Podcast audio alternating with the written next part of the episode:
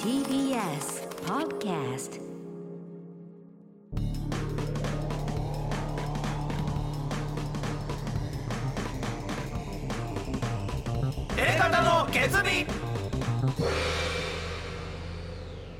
どうもエレコミックやついです。えコミック今立ちです。片桐仁です。エレガタの決日ポッドキャストでございます。はいはい毎週月曜日にね、はい。えー新エピソードがね、えー配信になってる本わ当けでですすけどよ。。新エピソード新エピソードというかもうなんなん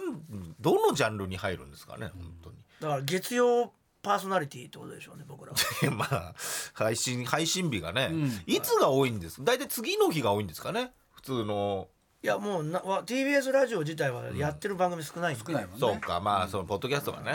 だからもうないんですけど。そうね。で我々は、ん TBS ラジオではん土曜、土曜ですけど、ね。深夜1時ですけどはいポッドキャストは月曜なんですよ。うん月曜月曜で僕らが、お昼ね。僕ら月曜のパーソナリティでお昼なんだよね。月曜お昼やってますよ。うん。昼にね、一応月曜パーソナリティです TBS の。そうまあそうね。はい、やらせてい TBS ただいてポッドキャストの月曜パーソナリ ティ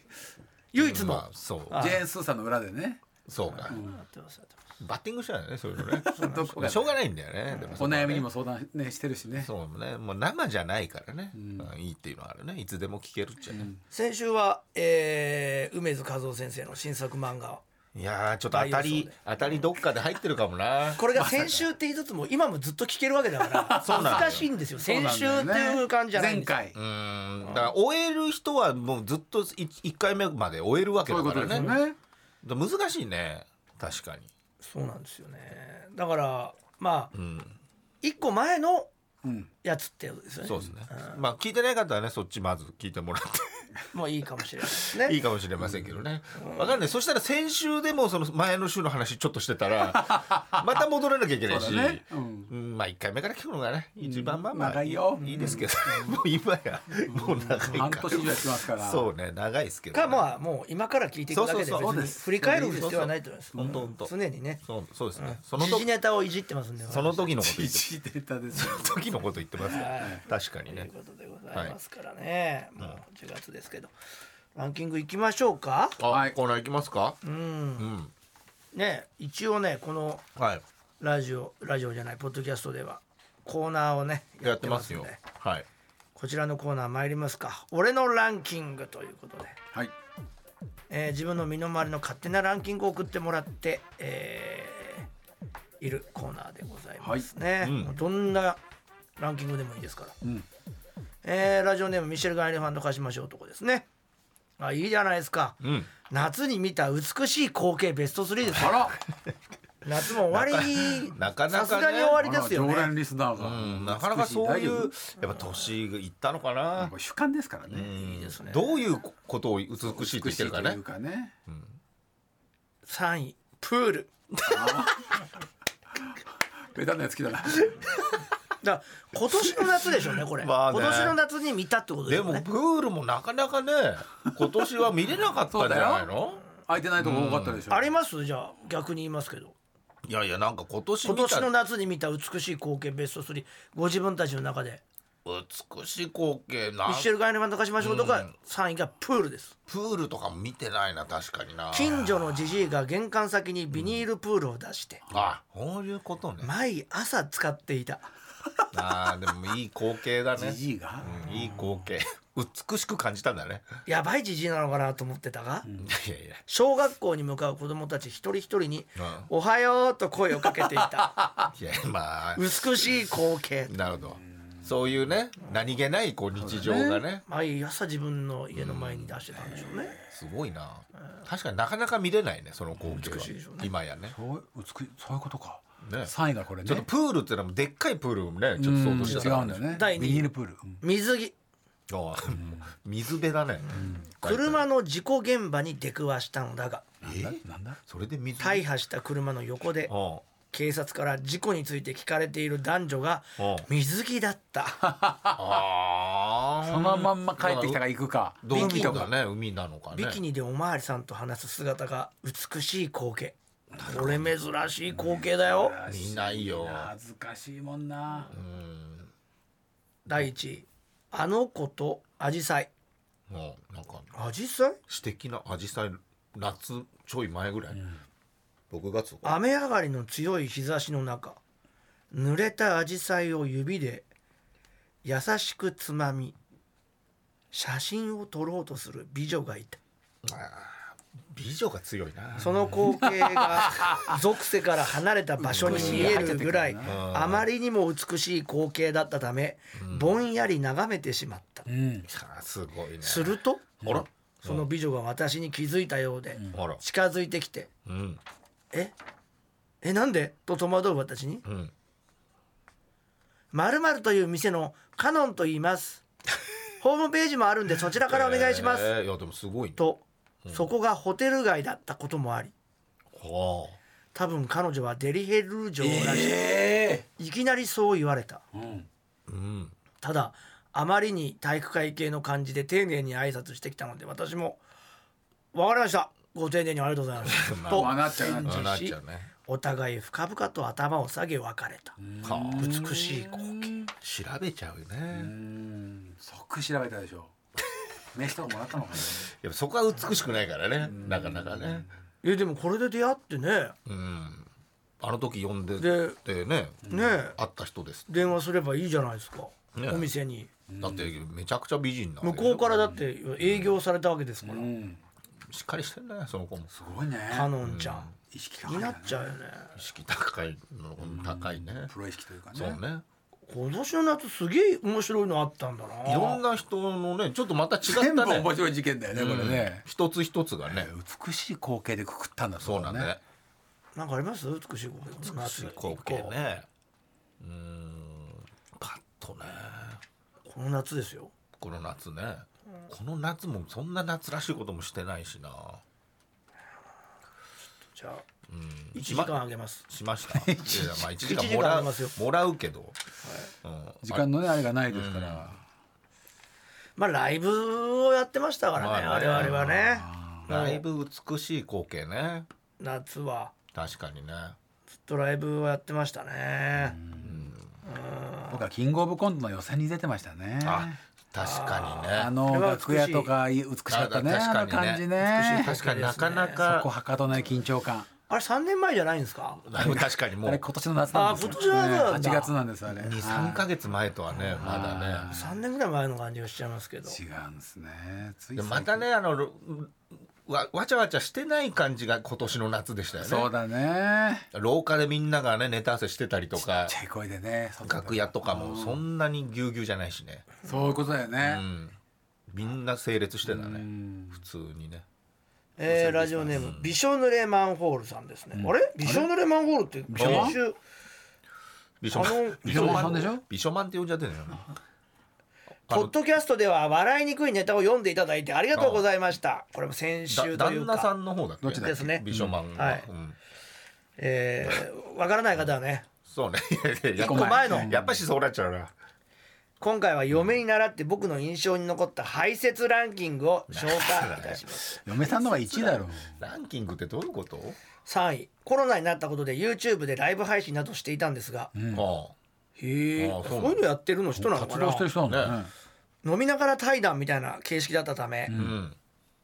途中トイレに行くことができず、カメラに映らないようにペットボトルにおしっこを排泄しすまげえなしたすげえな お前行けよトイレ。そうだよできるだけ目線をカメラからそらさず股間をまさぐるいうんこぼさないようにするのが至難の技でし変わたってんな。すげえな、そんな。ふうにやってんだねまあみんなやってんのか今いやではも結構ね勢いとジョーってそうでしょボボボボボ飲みながらだからさってなっちゃわないのかなペにットボトルっつって冬の寒い日にバイクに乗ってたんですが、もうすぐ自宅というあたりで匂いが限界が来て、コンビニでトイレを借りました、トイレは空いていてトイレの中で入ったんですがバイクに乗っていた僕の手はかじかみ思うように動きませんあ運悪くこの日はボタンダウンのジーンズあ。最悪だ。かじかむ手でボタンを1個外し、そこで決壊パンツを越えてジーンズさらに僕の手を濡らす尿ああ、あったかい。かじかんだ手にあったかい尿が染み入りましたうん。失意の中ズボンを伝う尿を少しでも減らすべく力を込め尿意を増してパンツを越えトイレまで尿を届ける努力をしたのがいい思い出ですやすごだいななもうコンビニの店員さん掃除したのちゃんと本当に1位行きつけのビリヤード場での話、そこは古い木造建築でトイレも和式、ビリヤードのプレイ中に便意が来たので普通にうんちをしたんですが、ふと便器に目線を下ろすとたった今自分のケツの穴から出てきたはずのうんこがありませんなまんさでかびっくりして立ち上がった時足の裏にむにゅっと何やら柔らかい感触一段上がったタイプの和式トイレだったので踏ん張った時にお尻が後ろに行き過ぎていたんですああその結果便器ではなく下の段の床にうんこをしていたんですやってんだよ 見ろよそして立ち上がった時に足を一段下 に下ろしたため自分でそのうんこを踏んでしまったんそうですどうなったのビリヤード場その後も靴のソールに詰まった自分のうんこと板張りの床に広がった自分のうんこあーさらにはケツの穴のうんこをトイレットペーパーで拭きまくりま したなんだしばらくそのボ リアードヒールなんだよいけませんでしたいやいやだから2位までおしっこだったからさ1そう位まもおしっだこさもうだと思ったらうんこだ最後に持ってくるすごよいねねやっぱ便器のじゃなくて下の階段に落ちちゃうんだからいやいやそわこかるよもあれだけどその秒でもねわかるこれ和式はね狭いとかあるの狭いよよねなんであんな狭いのまあねちょっと最近あんま見なくなったけどね和式もね本当にあの金閣寺っていううのんあそこにチンコくっつけないとダメぐらいのとこあるよあるあるいや あるよねあるあるあるあるいやあるよこんなちっちゃいからあるあるそう昔のやつとかマジでちっちゃいかマジらでだから体もね小さかっただろうしねあんなちっちゃいもう悪意だよあれ悪意で経験上あの入らないことあるじゃんまあちょいねち大ょきいい時とか OB ねうんちょい OB あるでしょヘリとかねヘリねふくでふくよ出終ねわったと思った後にちょっと出ちゃったやつがちょっとぴょぴょんってなるなるなるうんなんか可愛い女の子のさお花についた生クリームみたいにペッてついてる時そあるんないいようんこなんだよそうだよ結局汚いんだよ生クリーム生クリームあるよなうんだ生クリームうんこってなんだよそういうの分かってるからこれは入らないぞって時あるよね幅があやそばもいそもこれはまずいと思ったら俺ビもューって前に行ってくれんだけどなだから本当にチンコで金閣し完全にくっつけるぐらいじゃないとうんそれが嫌なんだよな松だ田からもう本当にトロントロンのあれにバイクに乗るみたいなノリでしょなんだトロンのバイクひどいなそれねマジで2人で和式やるぐらいのレベルで前に行かないといけないと思うそうだよタンデムでうんそうだね後ろの人もいるぐらいのねだから金閣寺もがっつりもう抱えなきゃい高いけ子ないがねそれがトロンのバイクなのね本当にそれぐらいじゃないと、あるよあそうそれはちょっと俺がパあッっとたこと見ない絶対入らないってめったにないようんまあ今やねあと公衆免除は一定率まだね和式あるか和らね式あるけどね確か嫌だもんね汚れてるもんね和式ってねに、まあ、公衆トイレはねこれ女の人も結構あると思うよ同じ人も和ね式いやは男女関係ないようんだあっるてよチンコの方がホース伸びてる 分さ的狙いやすいはずじゃんまあまあそうだね、まだね黙らないビシャーって広がっちゃうでしょ女性は拡散系でしょいやいやいやもうなんともなんともリアクションもしたくないよなんかそれいま和式の上にさ洋式の便所くっつけてるあパタるーンあるある あるね深いよねあれ、うん深いそう下が下がまだあのちょっと縦長だしね、ポチャーンってねそうちょっとねあれ跳ね返りやしないかっていううんね怖不い安があるよね、まあでもまだあっちの方がね、まうんまだいいあれはで和式もよりあはねのちゃんと狙いが当たるから、本当にちっちゃい和式はマジやばいよだから今ちっちゃい和式うんこ選手権あったら本当にすごいいよやーなんだそれなかなか出ないよだってだ全員の全員のうんこのタイミングを合わせなきゃいけないんだから、多分7割ぐらいしか入ってないと思うよだってうちあとの OB 実家したが後いい行きたくないよ俺その和式で組み取るとかめっちゃ怖くない怖い怖い怖いあ怖いよねあったけどねあったようちの実家そうだった俺できなかったもんだから帰りの電車でうんこ漏らしちゃったけどあと和式が浅いパターンもあるよ後でもういいの和式浅いパターンだとあんまりするともうちょっといじってあげてもいやよかったあんまりすると自分のうんこがお尻につくんだよりいやいやわかるまあいいけどいいけどさあんまりするとお尻についちゃうの浅いのどうああその一本でつながってるってことねじゃじゃ和式が浅いの浅いのあ浅いから同じところにちょっとずつちょっとずつ出してると一本でいけばいいんだよそんな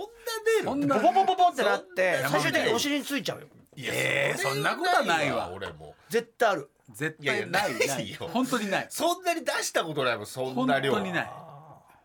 だすげえ量出すってことそれそうそうそうそうそうあといいのその電車で漏らしちゃった話をそれ後にしちゃって るけど電車で漏らしちゃった話漏らしちゃった神帰り社の和式でまた新たな新たなもろお漏らしいやでもちっちゃい子の話よ何歳ぐらいさすがに34歳じゃないあ三四歳か、まあそんぐらいだったらまだ親父がそれを手で受け止めたせた普通にうんこ漏らす年じゃんまあねうん手で受け止めたの父親が手で受け止めたせトイレ間に合わなくて手で受け止めたってことはじゃあ全裸じゃんフルチンじゃんえもうケツケツ出しちゃっ電て車たの中でそう漏ら電した車の中でフルチンでトイレがついてる電車なんだけど間に合わなくてあー親父の手にしちゃったっつっ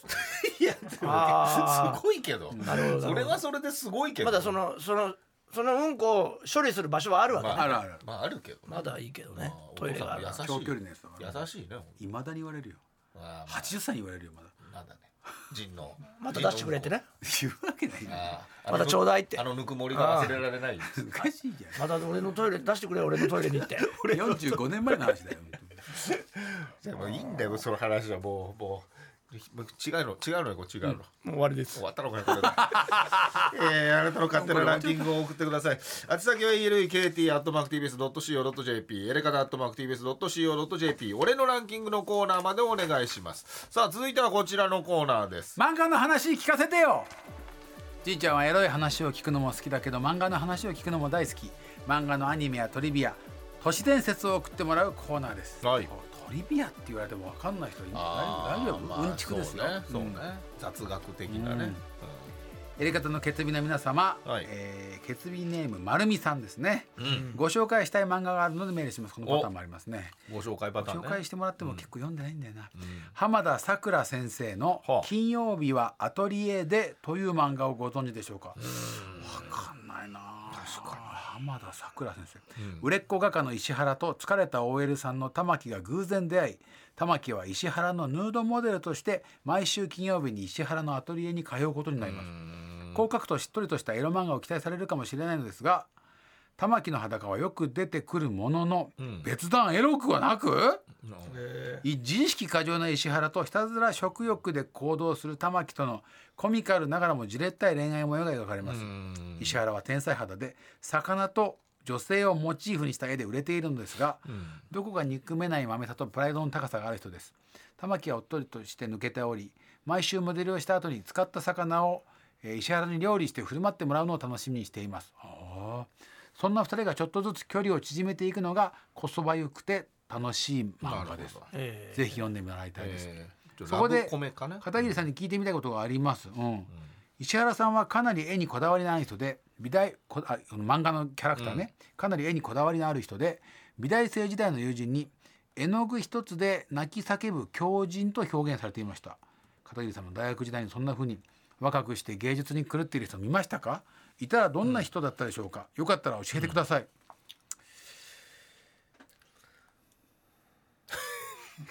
それこそニールセがやっぱ一番勝ってたんじゃないかな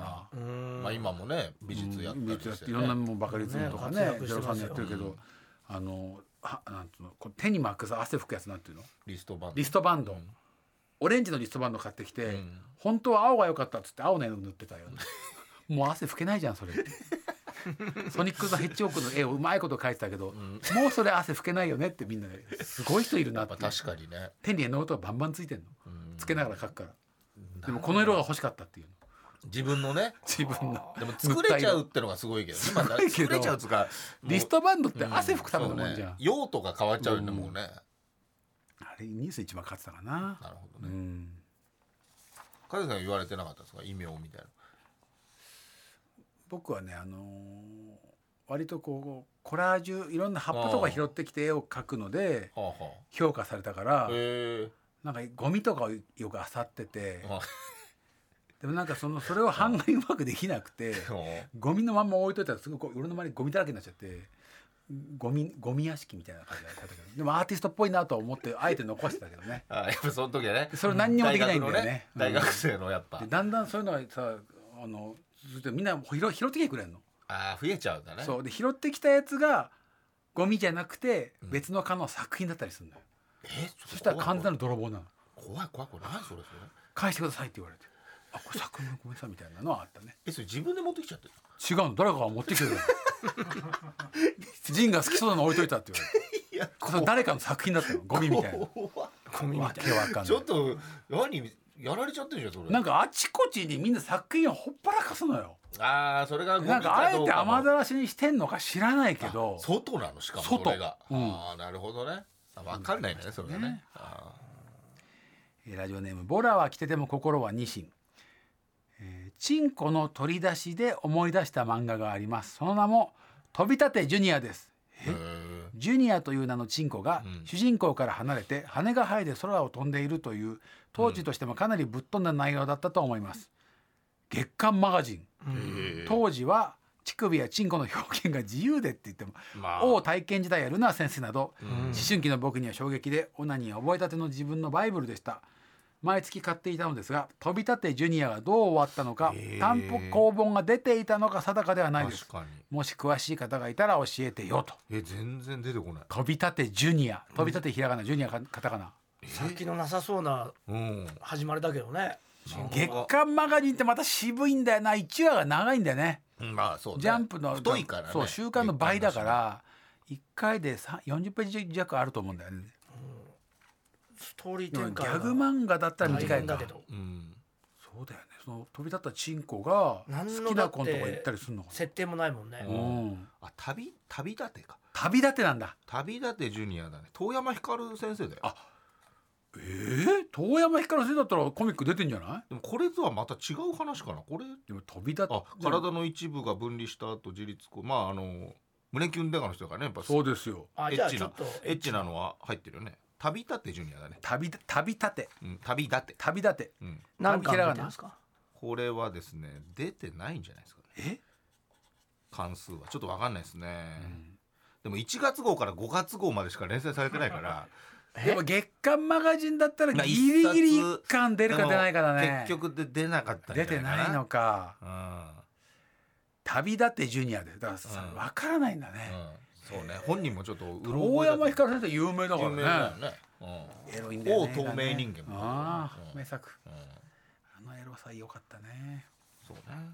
えー、月日ネーム緑の魚うんエレキのお二人片桐さんお疲れ様です、はいい、どつうもも楽お疲しくれ様で本す編並びにポッドキャストどちらもおあ聞りきがしておりますありがとうございますおかげで助かってるよ皆さんんよりもはるかに下の世代なんですが、はいええ嬉しいねね、22歳まあえだって俺まだそう46だよいやいやまだってことでもないんだよ22歳からしたらもうおじいさんですよ、えー昔はエッチな漫画がたくさんありいくらなんでもそこまでじゃないだろおじいさんではないだろうお前まあまあ48歳だおよじさんおじいやさんでは46です7でしょもうすぐまあもうなのですけどもう7歳50歳22でおじいさんってことないよおなじさんぐらいいやおじさんは35歳ぐらいでしょ本社からしたらえじゃあもうクソじじいってこと片桐さクんソじじいですよおめえが一番じじいだから1な歳ずつしか違わねえんだよ俺の方が全然若いからお前1歳お前クソじじいだもんな474645だよでもやめようねこれやめよういやいやいやね今たちなんかまだ少年だかちょらうまどだまだ若いヤングだからヤングお前はじじいだよないやヤングじゃねえじゃんヤングヤングヤングだよヤングどこお前いくつ46か46わだよ46になっちゃう同い年になっちゃっそたようエレキ同い年だよめ今ちゃくちゃ若いよ若くだってない作家が若いからね星川がそう星川だでも星川なんかすげ君えいまだにきびずらだかそうらだなねなあだって若返らせようっつって作家が変わったんだからそうだよそこだよやっぱし今のね若い人に向けてっつってお前いくつ42ですクソじじいじゃないかよなんでよ46歳ヤングって言ってたじゃない の話が違えじゃねえかお前赤ちゃん20代に向けて作家が変わるっつったのにお前ほぼ同い年じゃねえか 知らないですよだから僕は41って僕はずっと42ですからそれは 42? はいもうずっと42だろだからずっと42ってめっちゃ若くなるじゃねえかこれずっからと42だろうあがれの頃は違うだろなんだおあれ前の方が違はうんですよなんだずっと42って そうどういうあこれはしとょうがななんだいですしょうがないです えーこの若いいややつまあまあお前一番若いよ確かにまだ高校生だよ確かに俺らからしたらねじゃあこの22歳何なんだよじじい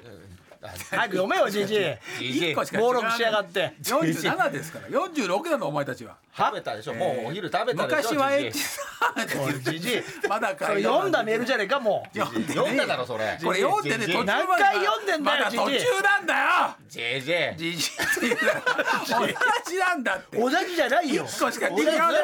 47 7でしょ俺46だからジジイじゃねえか俺らからし変たわららねえん俺らだよからしたらジ全ジイ然じじいだよ47と46はもう両方じじいおいジジイお前もなじじいじじいじじいいやじじいとじじいお前だって25も違うからねこのことこの子にくらこの子にじじいって言われたらいいけどお前たちから言われる俺らだって一個も違うんだよ一個しかだよ一個ももうさ目くそ鼻くそなんだよ全然47と46は一緒早く読めよジジイ寿命だなお前もうそろそろ読めよ早く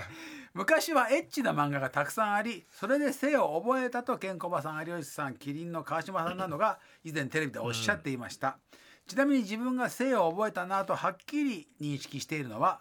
末延恵子さんの「ライフという漫画の6巻で不良高校生と主人公をいじめている女の子が地下の駐車場でいたしているのがへえシチュエーション的にもいいなと思ったし絵のタッチ的にも綺麗で興奮しました「ライフ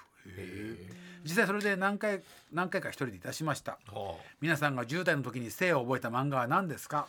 エッチ10代で漫画好きなお三方ぜひお答えください漫画今の子で漫画なんかないだろもうだってスマホ持ってりゃもまあね見れちゃうもんなあ、まあ今はねフランス書院のさあーあったね文庫本のエロ漫画があったよねあれも吟味して買ったなういやでも、そう考えたらウィングマンかもなああ桂正和先あー生ね,、まあね桂正和先生だと思う俺は葵さん葵さんじゃないかなあれ裸とか出ちゃうんだっけちょちょいちょいいや出てたような葵さんおっぱい出てた気がするよいやそれこぐらいそそはねのその後の電影少女みたいビデな、オがあるね色があるうとこまで行けばもうあそのまんまなんだけど、まあねウィングマンもそこそこエロかったけエどロかったねで小学校の34年生ぐらいだかうら、んいやえそう考プえレたゼらントもフしロかムしレモンはてやらしくなかったけどねあれじゃないラムちゃんってパターんンまもあねラムちゃんあるよああランマ2分の1でいやいや後じ全然後じゃんゃん後じゃんあとかじじいだなお前じじいバカかよお前自分のいやあとあとだったらじじいじゃなくないじゃじゃじじい自分の分かんなくなっちゃって黙んじゃれじん分かんなくなっちゃってる自分をマイチングマチコ先生ああもうアニメねあれもちゃんと乳首出てたからねアニメ出てたっけ出てた藤子は峰藤子じじいだ再放な送ちょじじい再放送見てたやっぱね全然違う夕方三重ではやってなかったかもしれあないー東じじいだな京は同じだろ埼玉となテレビは第一悪さ P 何38俺39だもん、なん だそれ偽物じゃねえか俺ないよ62なんだ62全然古いよね悪さは P60 ないんだ全よ然古い新し38いしかなやいっぱさすがだよ39とかないの62って新しい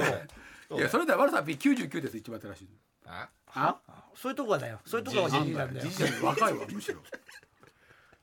やめようもうこのじじいいやいやいやじじいなんだってだからそれしょうがないじゃん譲れないよこっまちも漫画漫画でもジジイではもういいやジジイはだだからウィングマンじゃないいって俺思うんだけどあ俺ははウィングマン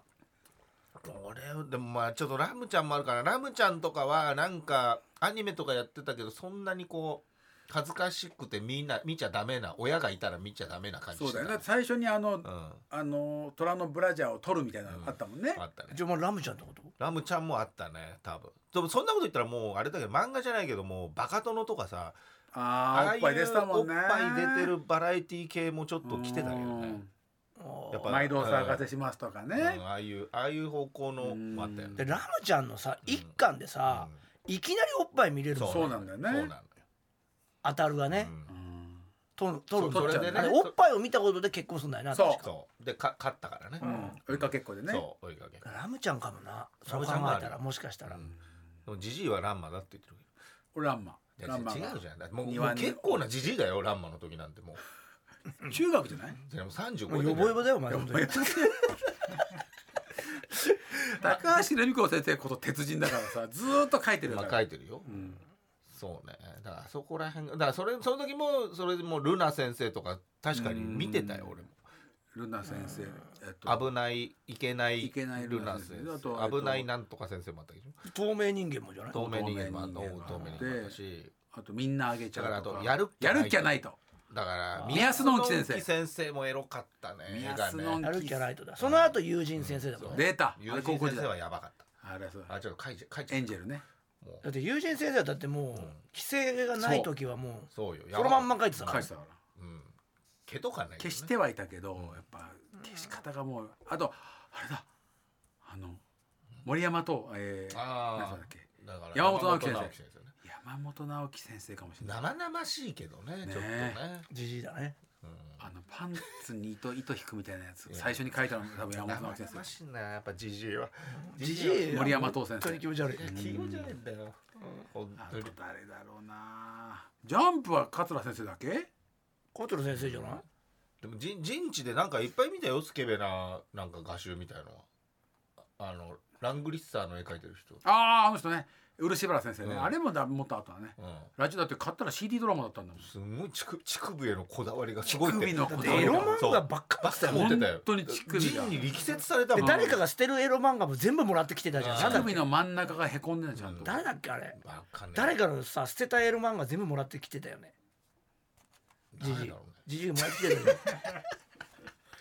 じじいお前だよお前のこと言ってんのじじいわかんねえんだよまあじじいだからおいボケてんじゃねえよお前聞こえるわおいじじいわかってるだろおめえに言って誰んだかよの捨てたエロ番号ってなんだろうと思って誰なんかないえーあんたいやそんなのそれは結構もうお笑いやってたと思うんだけどお笑いやった時はもう講談社に入り浸ってたから本当に漫画くれて全部もらう勢いで毎回もらってたもんうんだからその中に入ってたのかなエロいまんまあ講談社でもらえるのはそこまでエロいのなかったんじゃないかな、成人コミックでもらってたもんねあの頃はだからそこら辺持ってためちゃくちゃ持ってたもんね重いんだよなあれ分厚くてジンあ1000じゃあエレガタのコント太郎に送られてきたじゃなかったエロマンでうんジンあーがそれでもあ持っげて帰ったねたってのもあげあったよねあげたカレーの西光にあげてそうだよね段ボール一箱全部カレーーといえばだってもう星川の元相方、そううんかあー 永遠の42歳のずっと42歳のすごいな。いやーまあだからそこら辺その辺ですかねうん感じ的には友達のお兄ちゃんの俺は同人誌かなラムちゃんのエロ漫画でそれこそおじいとか見てそなれいいなくつ？だから小学校いやす6ごいな年か中1ぐらいよもう出たてじゃ友ない達高校生のお兄さん同そうそうそうそう人誌うん部屋がびっしり段ボールが入ってあー全部エロ漫画でびっそれでもややられちゃったんだじじいはもくりしたこんな世界あるんだっつってうその時も年老いたじじいでしょ少女少女趣味のね。小6か中1っつってんじゃんやべえやつえなお前やべえ少女中趣味1で。中1あーすっげえ鼻の下グワって書いてたぜ。かいんだもんスケベの時に書くやつだ多分いやカレー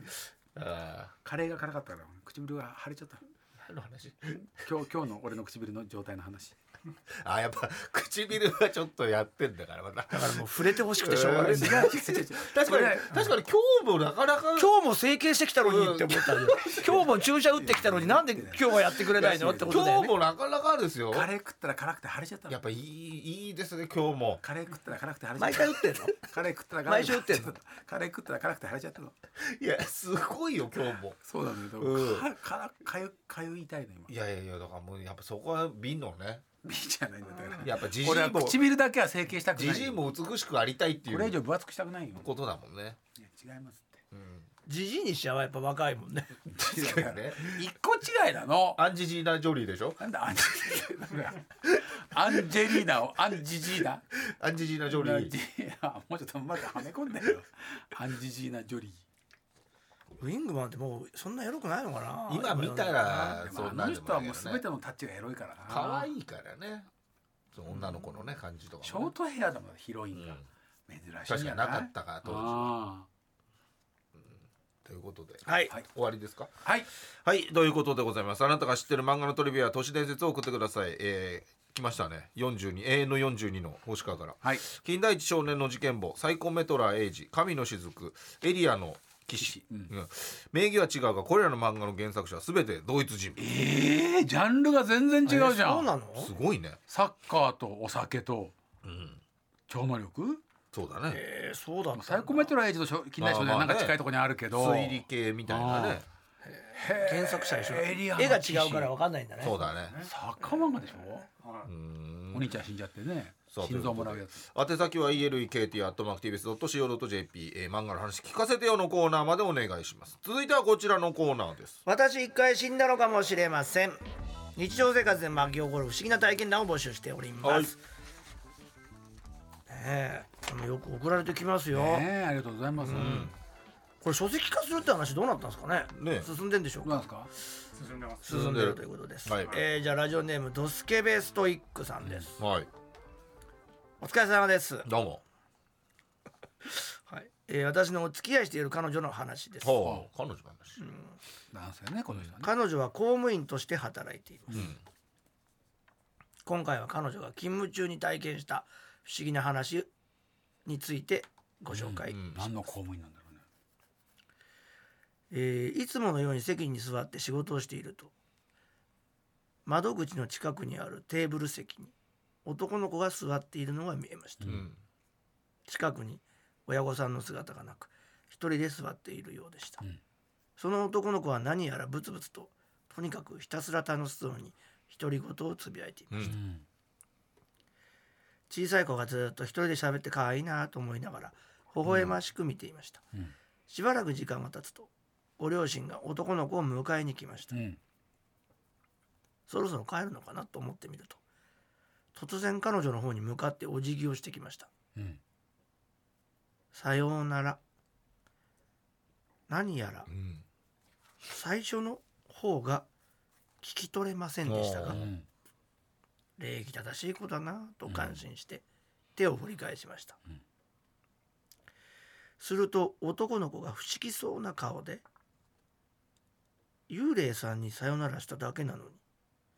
と一言残しその場を去っていきました、男の子には見えていたんでしょうかあなんとも不思議な体験だと思います、へーでもまあ幽霊とはね認識してるからえねその人に言ったわけじゃないってことね、ううんんこの子は実際いてねなんでこの人急に言ってきたのと思ったけど、幽霊に言ったのにとすごいな分かってんだ幽霊さんって言うのかなうん子供ってまあ言うのかね、まあ、教えられたのかな、親とかからね子供ってこんな丁寧じゃないけどね基うん本、いやいやいや待ってもいいじゃない、来たんだから、来たんだから幽霊さんって言うから幽霊さんまあそこら辺はねまあまあまあまあ、うん、まあそうどうじじいお前さ気持ち悪くない大丈 夫気な持ち悪いんのでか一緒にラジオやってじじいどうじじいってどうじ じい大丈夫か大丈夫よいやどういうことかなとは思ってたのよ寝て寝てんのかと思ってあよーまあ寝てないよ怒らさないといけないでもさどうそれでどうじじいって何なんだよどうする変える DO DO ドゥジジにするどうだよねどうどうは変えなくていいなどうどうどうって何なんだよジャストもつけちゃうジャスト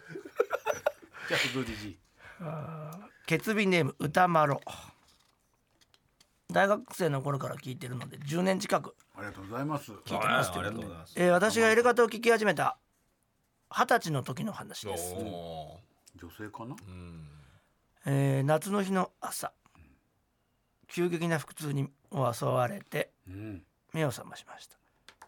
右下の腹部が異常なほど痛く立っていられなういわほどでした、うん大変だ家には誰もいなくてどうすることもできず気を失ってしまいうましたわ大変、え昼頃また目を覚ましました朝ほどではないが、うんまだ残る違和感、えうん今ならいけると思ってかかりつけの病院に行くことにしました、うんしかし道中でまた朝のような激しい痛みうんえーうずくまることしかできなくなってしまいまうした、ん通行人の方が私の状況を見て救急車を呼びうん救急車で病院に運ばれました、うんうわ大変だよその後検査するために入院し、私はクローン病と診断されましたおークローン病とは口から肛門までの全ての消化器官でお炎症を起こす可能性があり、人によって症状が違う国指定の難病の一つですー大変じゃん二十歳の時に投薬治療やろくなものが食べられないかなりきついおお食事療法うんは大好きな筋トレもできずああ二十歳でクローン病と診断されうんかなりへこみましうたんーうんクローン病と診断され1週間が過ぎた頃深夜に感じたことのない全身の痛さとだるさ、ついにこれは死ぬかもしれないと思ってナースコールを起こしました、うん駆けつけた看護師の方が熱を測ると42度近くええうわ当直の先生が駆けつける騒ぎになりましたうん異常なほど体がだるく、えー痛くうーだるいはずがなぜかものすごい睡魔に襲われて眠ってしまいましうたん眠っていると不思議な夢を見ましたあうん状況は先ほどと変わらない病室うんしかし先生や看護師がおらずーうん私の肩にケンタッキーのカーネル・サンダースのような格好のもう15センチほどの紳士が立っていましたちっちゃいちっちゃいな確かにちっちゃいなその紳士はおう「ごめんな罰を与える相手を間違えた怖い目が覚めたら全部良くなって る」え何というとそれマジで実際に病室には存在しない洗面台の蛇口をひねりうん排水口から流れてどこかへ行ってしまいました結構鮮明に覚えてるね15センチのおうセンチの紳士がおう目が覚めると父と母が私を見ていましうたん目を覚ました私を見るとほっとしたようでしたううんん両親を呼ばれてることやうんそうだね自分の症状から勝手に後がないんだと思ってうん両親に感謝を伝えようとすると「これから手術だ頑張れよ」と伝えられうんえ大した説明もないまま怖っどんどんと話が進みうん怖っ手術台の上に両親の話曰くクローン病ではなくうんほうほただの盲腸とのことでなんで、うああうんはあはあ放置した盲腸が破裂しうん、お腹の中で膿をまき散らし炎症を起こし大変熱が出たということでしたううんん元からクローン病ではなそうくだね盲腸、医者が言うには筋肉質すぎてああ触診で分からずうん血液検査からクローン病と診断したとのことでしたうんいやでもね爆発したも盲腸から出た膿を洗浄するために手術が必要でうんこれからその手術でしたうあん手術も無事終ーわあーよかったり退院することになり夢のことを思い出しながらうん誰と間違えてあー罰を与えたんだろうと考えたりあなんで排水溝から帰ったんだろうとうん不思議な夢だったなぁなんて考えていましたじゃあ本当はクローン病だったけど間違えたから盲腸に戻ったっていうそうかもよ罰を与えようとした相手は不意にこのことなん、不意にこのことなんではないかなと思ううん怖い出来事がさらに起こりましたえああえ罰を与えようとした相手は分かっちゃったってことそれが不意にこのことなんではないかと思うい怖い出来事がさらに起こりました退院して何日かして夕飯の準備を母としている時インターホンが鳴りましたうんうちのインターホンはモニター付きで誰かすぐ分かりましうたん実家の目の前に住んでいる騒音おばさん系の少し変わったおじさんでした、あおじさんねうんはいどうしましたとインターホン越しに聞くと10年近く前のことなので詳しい名前を覚えていないので、申し訳ないんですがうん片桐仁かとまあ例えばね仮名仮名でね仮名片桐仁かうんと全く聞き覚えのない名前で言われましたうんうちはやついなんでそんな人はいませんと言うとうんじゃあやつい仁かうんまあと言ってきましたうんうんいやうちにはそういう人はいませんよと言うとなんでだうんいないのかと言うと帰っていきましたうんわけのわからなさと近所で有名な不思議怖い系おじさんが急に来たのでビビっていると、うん母が「まだその辺うろうろしてない怖いんだけど」うんというのでまたインターホンで外を見てみると、うんなんと救急車2台と無数のパトカーが止まっていましたうほうん様子を見るからにその不思議怖い系おじさんが呼んだらしくうん何のために呼んだのか外に出ていたら危害を加えられていたのではないかと怖くなりました、うん次の日ニュースを見るとうんさらに驚くことがありました、うん特殊詐欺でうん昨日不思議怖い系おじさんが言った名前のうん当時の私と同じ年齢の人が逮捕されたというニュースでしたもうどうして不思議怖い系おじさんがその人のことを知っていたのかが不思議でしたが、うんそうねパトカーと救急車は私をどうにかしようと呼んだのだと思って恐怖しました、うん、そしていやだからその怖い系の人が自分を捕まえようとしてたとそうねおーそしてカーネル・サンダースのような15選手の紳士がうん本当に罰を与えようとしていたのはうん特殊詐欺で捕まったやつだったんじゃないかと思いましたうーん神的な存在もドッペルゲンガーを間違えたんじゃないかそんな風に思う出来事でしたうんそれが自分に似てる人なのかかね特殊詐欺ですかまだねこれが私が10年前に体験した不思議な夢とその顛末の話です不思議今は元気に教員をやっていますああそうへですえへー間に変ないやね不思議系の人が挟まっちゃってるからあれなんまだあけどちょっとね難しいけどねでもなんか勘が働いたんだろうね、あこれだってね、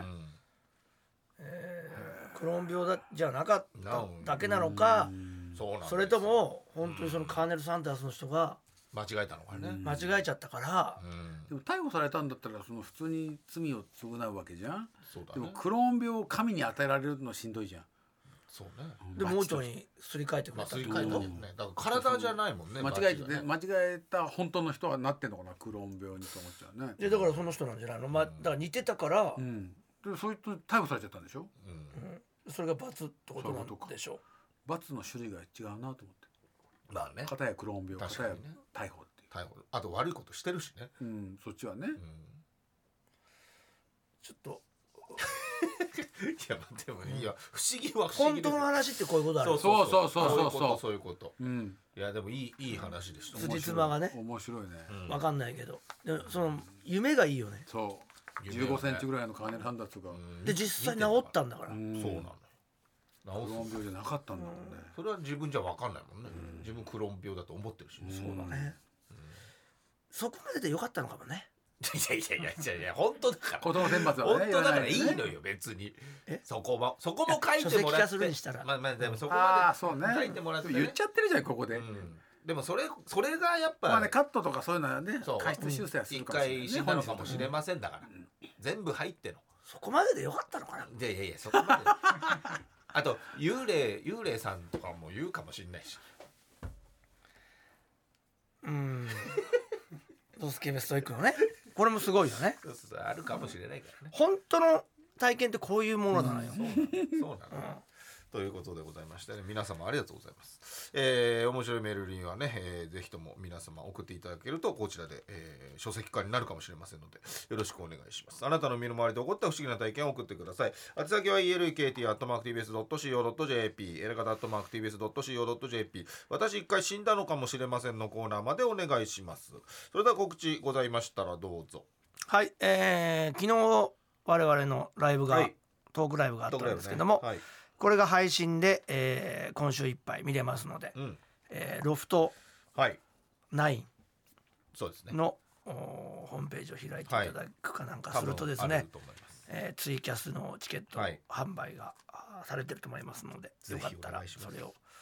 買っていただければなはとい思いますね、よろしくお願いいたします、はいそして、えー BSTBS で旅するサウナというのをやってるんですけども、えーこれのファンイベントファンの集いといううー配信ライブですかね、えーがあるうんですが11月3日水曜日、えーなんですけどこれお休みの日だかなるらほど昼の2時から3時う半んに、えー限定100名で、えー TBS のおサウナ大好きアナウンサーのほう女子アナウンサーの篠原里奈さんと一緒に、えーサウナ好きの人たちと語らうオンラインファンミーティングがあります。うんこちらが、えー今治さんうんタオルがついて、えー、3480円で今集いチケット発売中だそうなのでうんぜひよかったらあー参加していただければと思います質問コーナーとかですねいろいろあるそうですからよろしくお願いいたします、